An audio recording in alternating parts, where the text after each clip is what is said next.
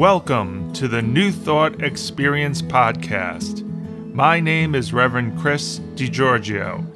Each week, we will explore a New Thought topic. New Thought was founded in the 19th century and was inspired by the Transcendental Movement. Its chief belief is of, of an all knowing, all present, all powerful divine intelligence, and spirit and human are one. And remember, we are only a thought away from changing our lives. And now to our podcast.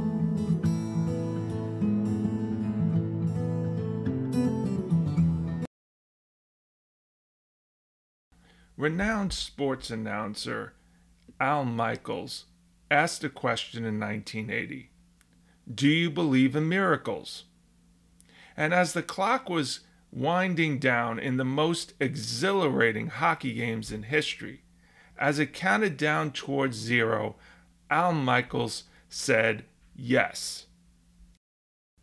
That was some 43 years ago on February 22, 1980.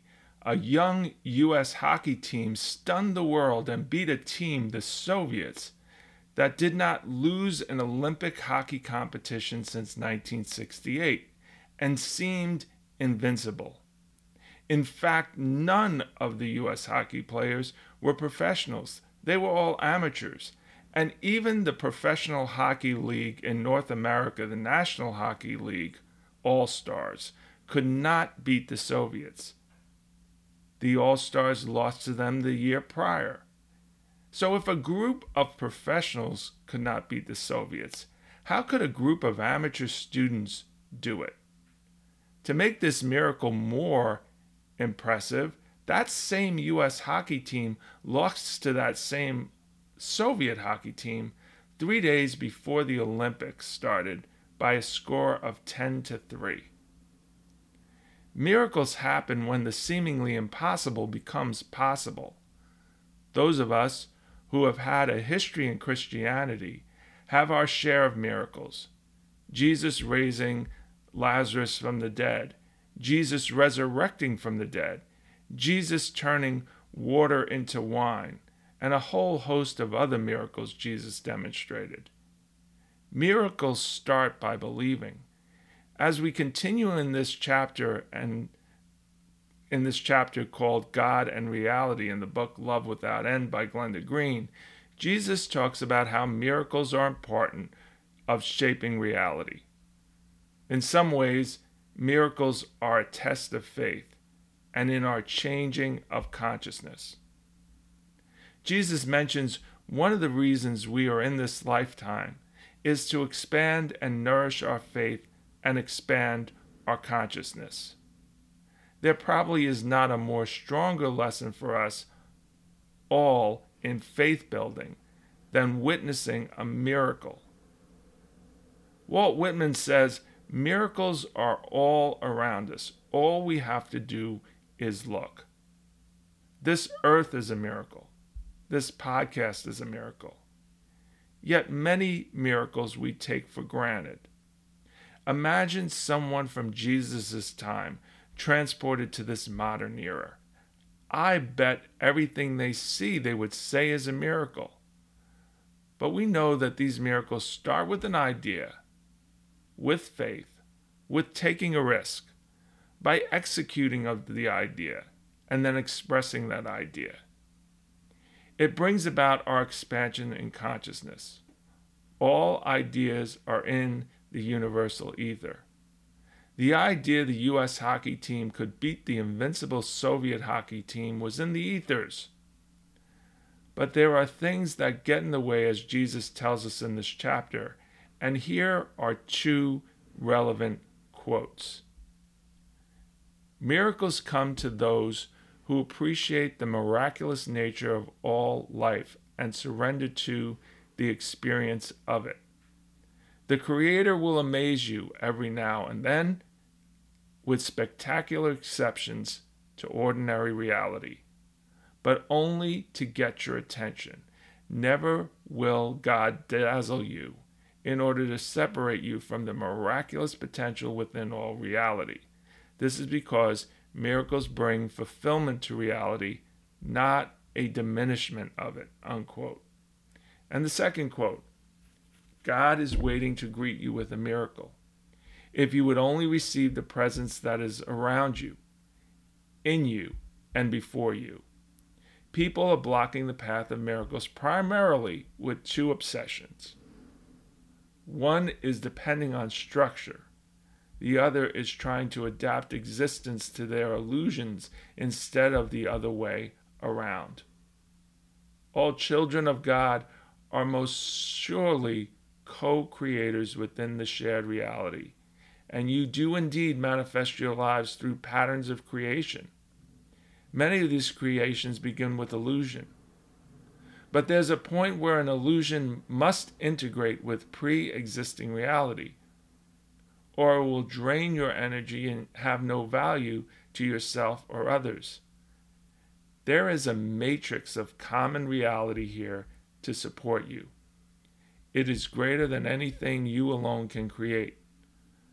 Without this confidence, you will become disillusioned then you will set more faith in structure than God.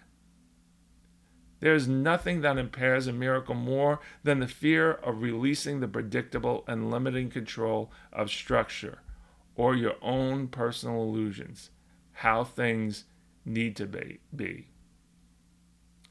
Before we go on with this discussion, let's remind ourselves of the definition of faith, consciousness, and reality. Faith is our ability to perceive the reality of God's kingdom of good and divine ideas despite evidence to the contrary, and then use those ideas to shape, mold, and shape substance.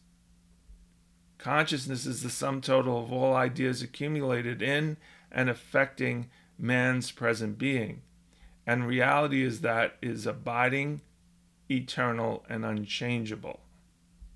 Now let's go back to those quotes. The first part of the quote, Jesus mentions that the Creator will bring miracles to fulfill reality. We might perceive them as a twisting of reality, but in fact, they are part of reality. We just have to have our own vision of what reality should be. Then Jesus tells us a miracle is waiting for you, however you resist it. How? By placing your face, faith on structure or by adapting your own illusions to try to understand the miracle instead of just accepting the miracle. There really is no miracle. We just do not know understand how that manifestation came to being, and we label it as a miracle. Jesus ends the quote by saying this I repeat, there's nothing that impairs a miracle more than the fear of releasing the predictable and limiting control of structure or your own personal illusions of how things need to be. So, what's the lesson here? Maybe we're impairing miracles in happening in our life because we want to see things as we perceive they ought to happen. We rely on structure and our own concept, and that we create our own lives. And this is the hardest thing.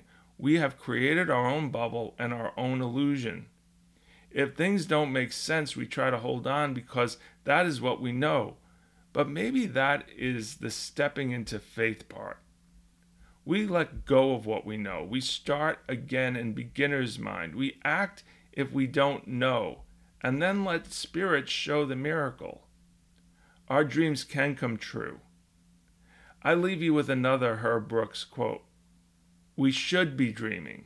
We grew up as kids having dreams.